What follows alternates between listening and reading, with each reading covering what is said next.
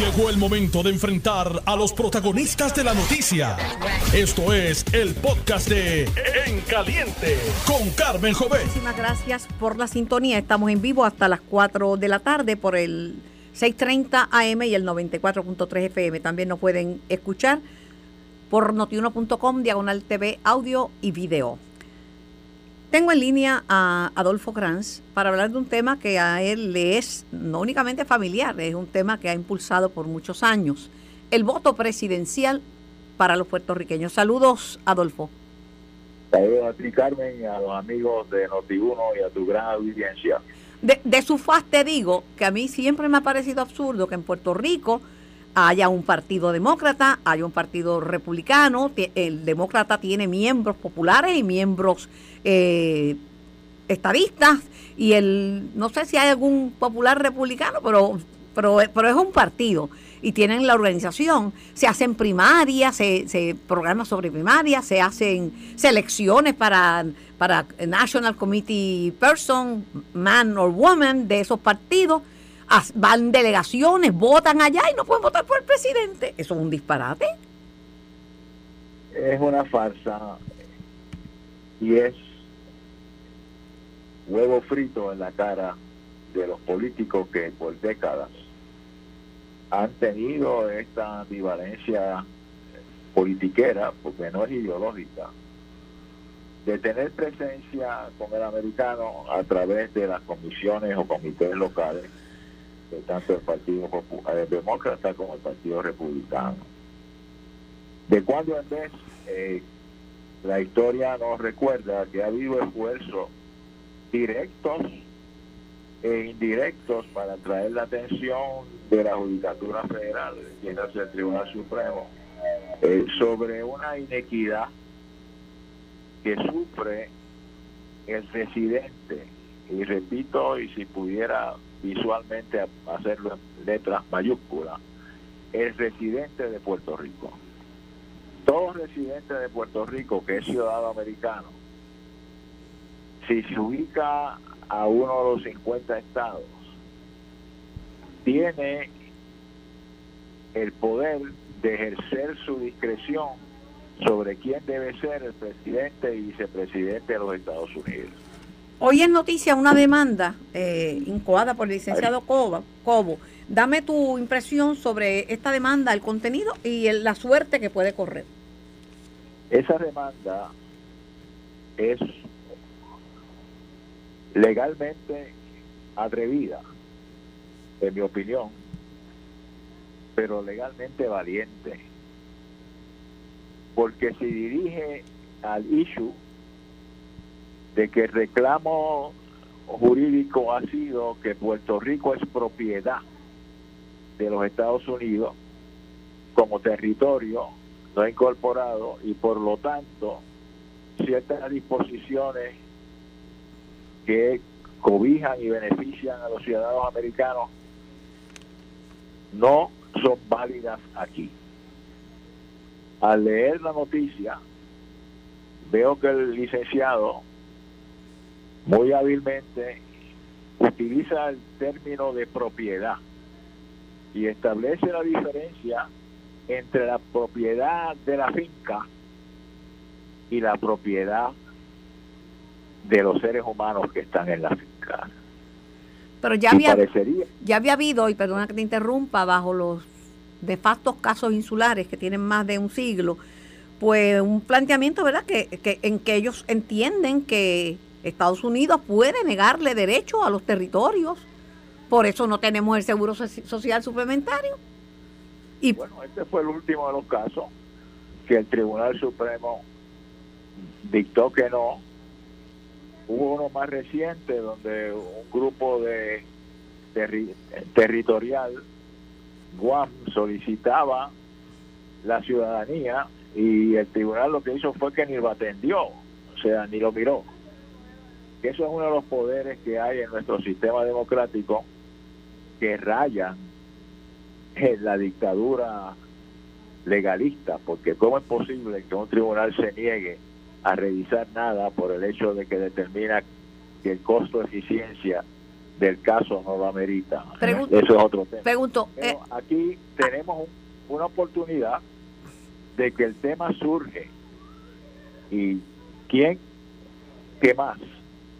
Que Carmen Jovet, que no tiene dedos amarrados con nadie, que tiene su visión ideológica respetada, la que sea, pero nunca ha permitido que esa visión permee su función ecuánime de comunicar y no, y no pretender influenciar.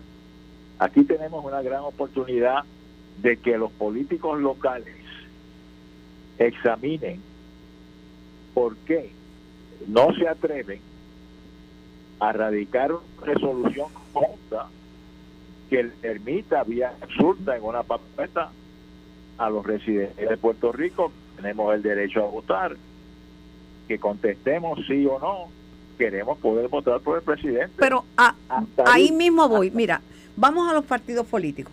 Yo a los a los independentistas no, porque ellos no quieren ser parte de la nación americana, no les interesa votar por el presidente porque no quieren ser parte de la nación. Y eso yo lo entiendo y lo respeto. Pero los populares, no, no vamos a tocar eso, eso es cosa de, de los estadistas. Yo le digo, pero Muñoz respaldó en un momento dado el voto presidencial para los puertorriqueños. El mismo Héctor Ferrer, que, eh, que yo lo tengo en la gloria, en uno de sus últimos mensajes era sobre eso. ¿Dónde están los populares sobre el voto presidencial? Hoy, eh, Adolfo Kranz. Bueno, Adolfo Kranz no tiene popular. Adolfo Kranz es estado libre, tú lo sabes. Sí, pero ¿dónde está, ¿dónde está el partido que sabe si alguno se ha expresado? El, partido, de, el- oye, aquí hay- me das un, un pie forzado. A los populares, están donde están, maltrechos por autopunitivos que son, gracias a Luis Muñoz. Y los PNP están donde están, medio desvíos también, autopunitivamente, gracias a don Luis Ferrer. Y es la coincidencia histórica entre estos dos caballeros, que pasa alcance en ambos. Muñoz sugirió el voto presidencial y Luis Ferrer quiso continuar la búsqueda de esa alternativa inicial para él hacia la realidad. Primero el voto presidencial y después veremos a ver qué más se consigue. Pero los partidos, el PNP confundió su mira de proestabilidad y la convirtió en la zanahoria que se le pone al frente al burrito para que camine. Y no se atreve a moverla ni cambiarla. Y esos son los que hoy dicen, y lo leí en la noticia, no, porque es muy complejo eh, conseguir el voto presidencial. Más fácil es conseguir estabilidad. Mire, mi hermano, usted solamente va a conseguir la estabilidad. Primero se estabiliza el gobierno de Puerto Rico y su estabilidad. Y segundo, si consigue que el 80% vote en pro de la estabilidad. Porque los americanos no le van a dar la estabilidad a Puerto Rico, a menos que una mayoría absoluta y contundente. Y además del Partido Popular. Sigan defendiendo la puertorriqueñidad equivocadamente. La puertorriqueñidad no tiene que ver con el estatus, tiene que ver dónde me despierto, dónde como, dónde me aseo, dónde me di- disfruto la vida. No tiene que ver con el estatus. Aléjense de eso y pónganse, pónganse para su número, porque de que se la está tarde es una frase innecesaria. Para finalizar, Adolfo, dame tu, dame tu opinión sobre las llamadas segundas vueltas, porque ayer entrevisté al vicepresidente de la Cámara, Connie Varela, sobre el código electoral. Y él dice, no, es el código electoral de los PNP que tienen secuestrada democracia, tenemos que cambiarlo y darle participación a los partidos emergentes, a Victoria Ciudadana, a Proyecto Dignidad, a, a partido histórico como lo es el PIB. Y ellos están haciendo algunas demandas que yo no simpatizo, como el, el referéndum revocatorio, pero la segunda vuelta sí. Porque aquí no ganó nadie, me dijo Connie. Aquí el gobernador no ganó porque sacó treinta y pico por ciento. Yo le digo, ¿y ustedes ganaron? Que tienen 41 alcaldías, tienen Cámara y, y- y Senado. No, no ganamos. Que gane el que pase del 50%. Por eso hay que hacer como un proyecto de ley para que, para que se enmiende la constitución y se haga una segunda vuelta. Bueno, el cualquier mejora al código electoral y a ese extremo definitivamente va a requerir una enmienda a la Constitución. La realidad es que estamos viviendo de que un gobernante sea juramentado por una cantidad de votos. Antes llegaron a los cuarenta y tantos, nunca hubo cincuenta, pero los que venían detrás no tenían 40 puntos tampoco. Ahora hay un empate de rechazo entre los que votaron PNP y los que votaron Partido Popular. O sea, porque otros se fueron y votaron, y esto no le gusta a los populares que yo lo diga, votaron contundentemente en mayoría, 53% por la estabilidad, que me ata al primer tema. O sea, ¿por qué no acaban de decidirse de liberar el sentir de los electores sobre una solución intermedia a la razón de ser de muchos que viven de la política, que es estar buscando la estabilidad y algunos oponiéndose a la estabilidad. Está bueno ya que usen al elector ah. como bomba para arriba. Tengo al expresidente de la Cámara de Representantes, Carlos Johnny Méndez, portavoz de la delegación del PNP en ese cuerpo. Le voy a, voy a, tomar, a tomar la discusión donde la dejas. Gracias, Adolfo, por tu tiempo. Gracias a ti y saludo a Johnny Méndez, que tiene su poder derogar una ley, de hacer una votación por el presidente de embuste. Si la cambia para que sea quiero votar por el presidente sí o no, estaría haciendo la gran aportación a Puerto Rico. Agradecida, Adolfo, por tu participación en el programa. Saludos. Carlos Johnny Méndez, buenas tardes. Buenas tardes, Carmen. Buenas tardes a ti, a los amigos y amigas que están en sintonía y un fuerte abrazo a Adolfo Cram. Adolfo dice que dos puertorriqueños, ¿verdad? Insignes, Luis Muñoz Marín y Luis Ferré, creían en el voto presidencial y que él ve como una contradicción, una farsa, que acá tengamos un partido republicano, un partido demócrata con miembros, que vayamos a, los Estados Unidos, eh, hacemos, votamos por por, por, seleccionar el candidato y a la hora de los mameñas no podemos votar por el presidente. ¿Tú respaldarías que se hiciera, hay una demanda ahora federal, eh, en, el, en el Tribunal Federal, incuada por el licenciado Humberto Cobo Estrella, este, ¿tú respaldarías el, que se le permitiera a los puertorriqueños votar por el presidente de los Estados Unidos? Claro que sí, el pasado cuatrenio yo presenté legislación que iba dirigido a este extremo y creo firmemente de que nosotros debemos tener la oportunidad de votar por el comandante en jefe, por la persona que tiene el poder de enviar a nuestros hijos a un teatro de guerra. Claro que sí, que, estoy a favor de eso. Y eso no, porque lo que he escuchado de algunos estadistas es que no, no, no hagamos eso, mejor cogemos la estadidad completa, pero oye, si uno puede tener más derechos, aproveche coge más derechos, si dan el seguro social suplementario, este eh, aunque seamos un, territorio, pues se le, se le agarra, se le tumba la mano, como diría el, juez El Pi. Tener la oportunidad de votar por el presidente de los Estados Unidos de forma indirecta estaría incorporando a Puerto Rico dentro de lo que es el sistema constitucional de los Estados Unidos en términos de ser ya no un territorio no incorporado, sino como un territorio incorporado, lo que abre las puertas a agilizar el proceso de la estabilidad. Pero esa posición tuya, interesantísima, no la esbozan mucho en el PNP. No, no, en el PNP hay diversidad de opiniones. Hay unos que hablan del plan Tennessee, otros que hablan eh, de la estabilidad eh, completa y yo creo de, que podemos ir eh, tomando pedazos del pastel hasta poder tener la receta del pastel por completo.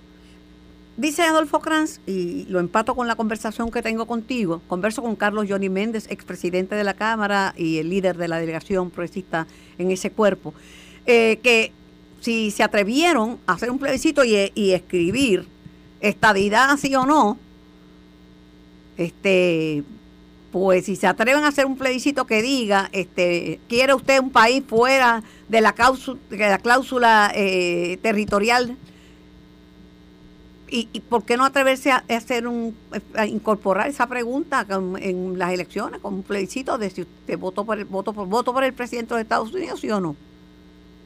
favorezco esa opción. El gran problema es que no va a haber acción de parte de esta legislatura para aprobar una ley habilitadora. Pero Muñoz Marín favorecía el voto presidencial y Héctor Ferrer Río, que en paz descansa, también. Claro que sí, y se trabajó legislación hacia esos fines, que después fue derogada, porque en un momento dado nosotros podíamos participar en las primarias presidenciales y luego de eso se radicó, como lo hice yo, para radicar legislación para, para procurar tener ese poder del voto presidencial, pero eh, no, no llegó a feliz término. Nos ayudaría en estas peregrinaciones anuales que hacemos para el Medicaid y para, para fondos federales. Si, si el puertorriqueño y los otros partidos políticos entendieran eh, el poder, yo sé que ellos lo entienden, lo que pasa es que le tienen miedo, el poder que tiene una persona con su voto, eh, accederían de manera inmediata a poder, eh, a darle a los puertorriqueños esa facultad de poder. Pero cuando yo estaba en Estados Unidos, cuando yo estaba en Estados Unidos, este yo favorecía, no podía votar, no tenía la edad para votar, pero pero favorecía que me quería participar en el proceso político, insertarme, no ser un, nada más. Y si yo y si yo viviera en cualquier estado de la Unión, con mucho gusto iría inmediatamente al registro electoral y me inscribiría para poder participar de la elección no solamente de los concejales del, del distrito, del área donde yo viva, este, sino también... Pero, de pero ¿de qué vale? De, ¿De qué vale, Johnny, tener voz y no tener voto? No vale de nada, esa es la realidad.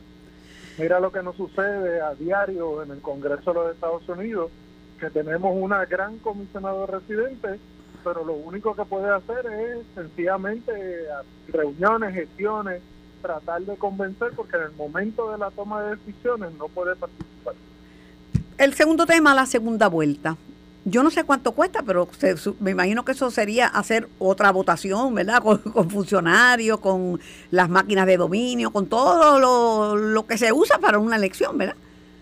Pero me dijo Connie Varela que él cree que se debe considerar y que es un tema serio, que hay que atenderlo y que no se puede despachar fácilmente porque aquí nadie ganó.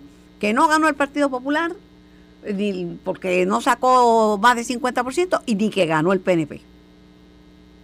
Pues yo le contestaría al compañero que entonces, usando ese mismo argumento y esa misma lógica, eh, avale lo que fue la decisión mayoritaria de más del 50% que fue del pueblo puertorriqueño reclamando la estabilidad y de que utilice los recursos precisamente la legislatura, no para entorpecer el camino de la voluntad del pueblo puertorriqueño, sino para acceder a lo que es la aspiración del más del 50% del pueblo puertorriqueño, que es salir de la cláusula territorial y entrar en una nueva relación política con los Estados ah, Unidos. pero cuando cuando cuando te dicen eso, va a decir que eso no era la mayoría absoluta en el caso de la estadidad, el 51% pues, pues entonces eh, no nos quedamos igual, no no hay progreso en ese aspecto. Él tiene que recordar que la constitución de Puerto Rico se hizo basado en una ley del Congreso Federal. Cualquier cambio que se le vaya a hacer a esta constitución de Puerto Rico tiene que ser avalada por el gobierno federal. Así que empiece por establecer conversaciones en ese aspecto en donde están los poderes que son, que es el Congreso de los Estados Unidos. ¿Tú nos favoreces la segunda vuelta? No, claro que no. Eso, eso es un elemento ajeno a lo que es la democracia norteamericana, que es a la que nosotros nos debemos. Gracias, Johnny, por tu participación y por tu aportación en la discusión de estos dos temas. Gracias a ti, Carmen. Buenas tardes. Me corresponde ir a la pausa para unos mensajes de nuestros oficiadores. Regreso con más de En Caliente en vivo por Noti 1630 primeros, fiscalizando. Estás escuchando el podcast de En Caliente con Carmen Jovet de Noti 1630. Así mismo es, continuamos con nuestro programa. Tengo en línea al excomisionado electoral, eh, también ex senador, líder del Partido Popular Democrático, Eudaldo Báez y Galip. Saludos, Eudaldo. Saludos, Carmen, un abrazo. Estaba hablando con Adolfo Kranz y luego con Johnny Méndez eh, sobre el voto presidencial, porque el, licenciado Humberto Coestrella eh, radicó una demanda en el Foro Federal reclamando el voto presidencial de los puertorriqueños. Y lo que yo preguntaba, porque aquí hay un partido demócrata y un partido republicano, y escogen el, el, el candidato, porque aquí los dos líderes, los cochears de la campaña de, de Biden eran este creo que Alejandro García Padilla, estuvo Carmelo, también estaba eh, Tatito Hernández, me parece, entre otros. Pues, ¿cómo se puede escoger el candidato y luego cómo uno no, no va a poder votar por el presidente? ¿Cuál es tu posición?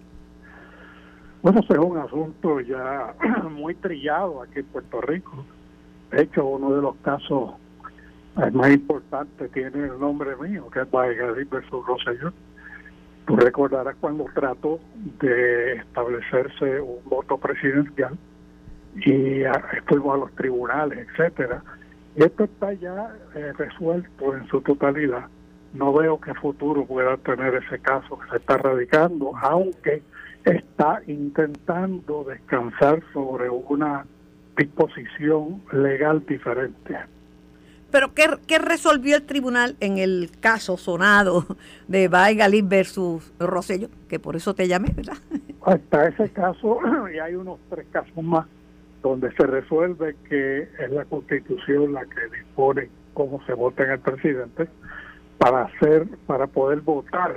Y no es por el presidente que se vota, se vota por un colegio electoral y ese colegio electoral está dispuesto por la constitución de Estados Unidos, que es el que escoge al presidente. Y la teoría esposada es que como Puerto Rico no es un Estado de la Unión, no puede votar. De la única forma sería una enmienda a la constitución, siguiendo el patrón de Washington DC. En Washington no se votaba para presidente, pero se enmendó la constitución para que pudieran votar por, los, eh, por el presidente de Estados Unidos. Eh, y eso ha sido eh, reiterado ya en varios casos aquí en Puerto Rico, al punto de que me sorprendió muchísimo que se radicara un caso nuevo, habiendo toda esa jurisprudencia, tanto del Tribunal de los Estados Unidos como de Puerto Rico. Pues entonces los partidos demócratas y republicanos serían una farsa eh, una cosa inconsecuente, porque si no, ¿para qué tiene un partido demócrata y un partido republicano si no puedes votar por ni por el candidato demócrata ni por el republicano? Bueno, ambos partidos funcionan a base de las primarias. Aunque Puerto Rico no puede votar por el presidente, los partidos republicanos y demócratas pueden votar en las primarias para escoger un presidente de su partido. Por eso te digo, imagínate que, que, yo votara en la, primaria del el Partido Popular para escoger el candidato popular cuando lo tengan. Y entonces que yo no pueda votar por ese candidato que yo ayudé a, escoger. Eso es lo que ocurre de hecho. Solamente votas en la primaria de los partidos, pero no puedes votar por un colegio electoral para que a su vez escoja un presidente. Bueno, entonces, pero en principio, el fundamento de poder votar por el presidente, no el tema constitucional, porque están también eh, cosas que nos perjudican como territorio, como llamados casos insulares, etcétera, pero tú, ¿sería bueno el voto presidencial para los puertorriqueños? ¿Nos ayudaría a adelantar nuestras causas? Nosotros que siempre vamos de peregrinaje buscando fondos para evitar el abismo fiscal en el Medicaid. Tú no te imaginas la cantidad de debates que ha habido internamente tanto en los partidos como para bastidores en torno a ese tema. De hecho, esto viene corriendo desde, Luis Muñoz Marín, donde en un momento dado él entendió que era viable que Puerto Rico votara por el presidente de Estados Unidos, obviamente enmendándose la constitución de Estados Unidos. Y de allá para acá se ha determinado que hay factores a favor y hay factores en contra. Los factores a favor es lo que tú acabas de mencionar pero hay factores en contra, que es la política norteamericana, donde eh, al tú estar detrás de la búsqueda de un candidato, eh, llega a Puerto Rico todas las malas mañas estas que hay en Estados Unidos para la elección de Pero ya llega, esas malas mañas en Puerto Rico ya las tenemos, por eso tenemos un, un, ¿cómo se dice? Un inspector electoral, porque muchas malas, ya tenemos los PACs y los super PAC y los paqueteros y los que no son paqueteros. Lo que pasa es que son malas mañas criollas. todavía no nos hemos ya quitizado, como decía amigo mío. Sí, no, pero el PAC está, está garantizado por el pleito ese Citizens United. Y aquí cualquier... Ahora, pero la realidad es, Carmen, que independientemente de que sea bueno o malo, está resuelto. El tribunal, los tribunales federales han sido bien claros en eso. De hecho, un juez que fue muy activo en eso, Torruella, estando en el Tribunal Federal en Boston, eh, ayudó muchísimo al sector eh, estadista con sus opiniones, eh, opiniones muy buenas, por cierto. Así que eh, el hecho en sí es que resulta inmaterial determinar ya si es bueno o malo, porque ya es un asunto tan y tan resuelto y tan y tan trillado, que dicho sea de paso, la última vez que se llevó un caso, el Tribunal de Boston advirtió de una forma no muy simpática de que ya estaba bien. Bueno, por otro lado, este y curiosamente mencionas el nombre de, Muñoz Marín y yo te añado el nombre de, don Luis Ferrer, que también creía en el voto presidencial, y Héctor Ferrer Ríos, que en paz descanse, también lo favorecía. Sí, no, de hecho, dentro inclusive del Partido Popular ha habido personas que lo han favorecido.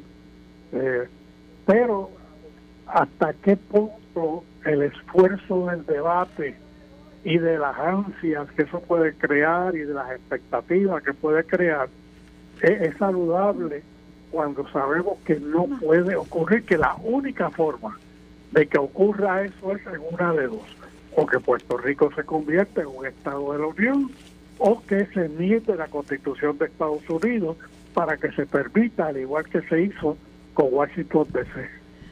Vamos al Partido Popular Democrático. No sé si viste una producción de, un vídeo donde líderes del partido, Jesús Manuel, eh, la alcaldesa de Morovis, eh, Héctor Ferrerijo, eh, Pablo Hernández, bueno, varios líderes pues están haciendo una crítica fuerte al Partido Popular Democrático. Ya les había, ellos lo habían acusado de tener secuestrada la democracia. Eh, ¿Qué te parece eso? Bueno, lo vi y me han llamado muchos de los sectores. Acuérdate que yo voto en la próxima asamblea. Yo ocupé tres posiciones que son que tienen derecho al voto en la asamblea. Y aquí, en este momento, la preocupación a base de la historia. Historia que tú has cubierto, de hecho, en el pasado, a base de la historia no es tanto la controversia como se está desarrollando, sino cómo esto va a desenlazar. Tú recordarás... Y el efecto, el de daño en la colectividad. Tú recordarás Roberto Muñoz, eh, cuando a Luis, tú recordarás a, a, Iván Padilla eh, Romero, eh, o sea, que ha habido, ha habido estos incidentes que rompen partidos. Han habido otros tan reciente como cuando García Padilla era gobernador, Carmen Yulín eh, obtuvo un bloque considerable de legisladores, entre lo que estaba Natal, entre lo que estaba Vega Ramos, y siempre se creyó que llegó a llegar a terminar aparte en un partido, pero tanto Carmen Yulín como Vega Ramos se quedaron y Natal se fue al otro partido, y creo que llevó una cantidad de populares con él o sea que en este momento, como se está desarrollando el asunto, pues uno puede decir, eso es parte ya de la idiosincrasia puertorriqueña. Yo en lo que estoy fijando mi visión en cuál va a ser el desenlace. La reunión es ahora en noviembre, allí tendremos una idea de cuán, cuán, cuán puede ser la fractura dependiendo de cómo maneje el asunto. Eh, escuchaba, escuchaba a David Colón decir en el programa que me antecede que, que lo curioso es que esto no es por nada ideológico, por, por nada, es simplemente por, un, él entiende, una lucha por el poder, quién controla el partido. Eso, eso es lo que tú acabas de mencionar. Para mí es lo importante por lo que hay que estar mirando. Porque fíjate que el rompimiento Sánchez Muñoz en realidad también tenía unos elementos ideológicos de autonomismo. ¿Sí? Y el rompimiento de Romero y, Padilla también tenía unos elementos de cuán rápido o cómo se estaba buscando la estabilidad.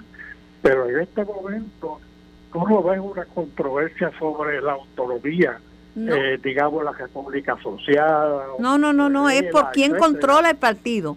Correcto. Y ya está demostrándose que hay un sector que es lo que yo entiendo que es una coalición entre el presidente de la Cámara Hernández y el presidente del Senado, Dalmao.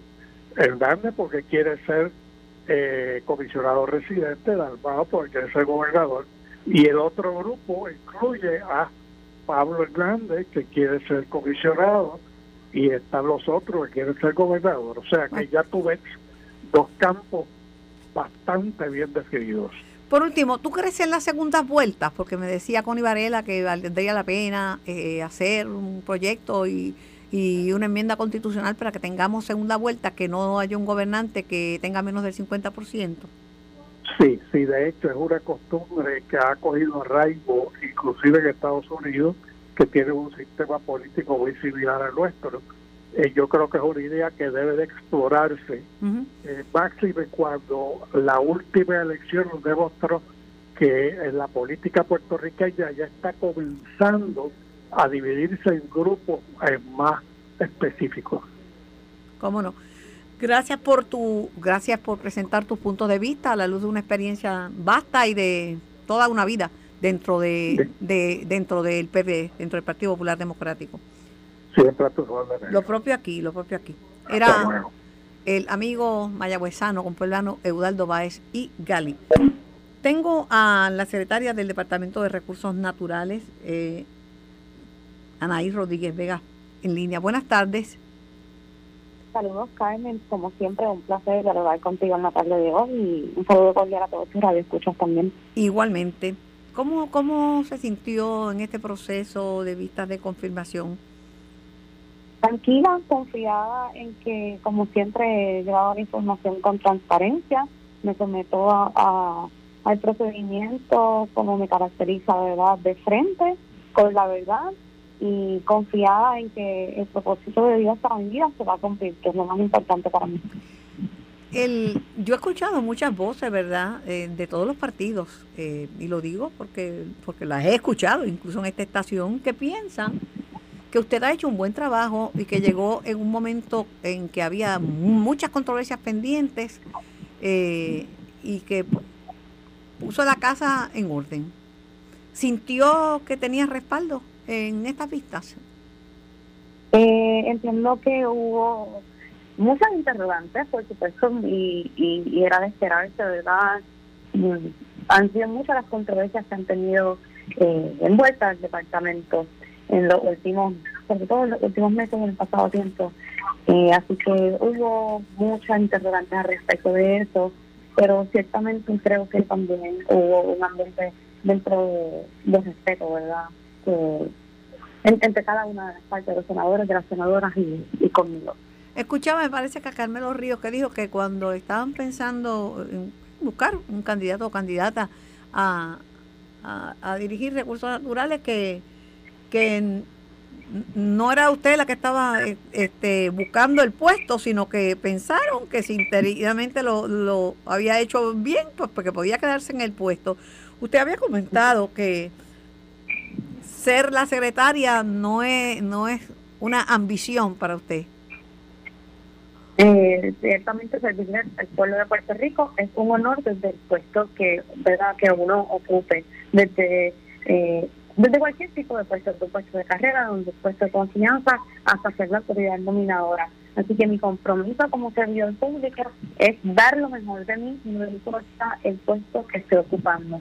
Así que así haya sido como jefa de una división legal, eh, como administradora auxiliar, ahora como secretaria interna, como secretaria designada y si logro ¿verdad? Eh, contar con el aval del Senado para ser la secretaria en propiedad, el pueblo puede estar confiado en que voy a dar el 100% en cada una de mis gestiones. ¿A qué se refiere usted cuando dice que ha sido que el, Departamento de Recursos Naturales ha sido víctima de críticas injustas? Específicamente, ¿a qué se refiere?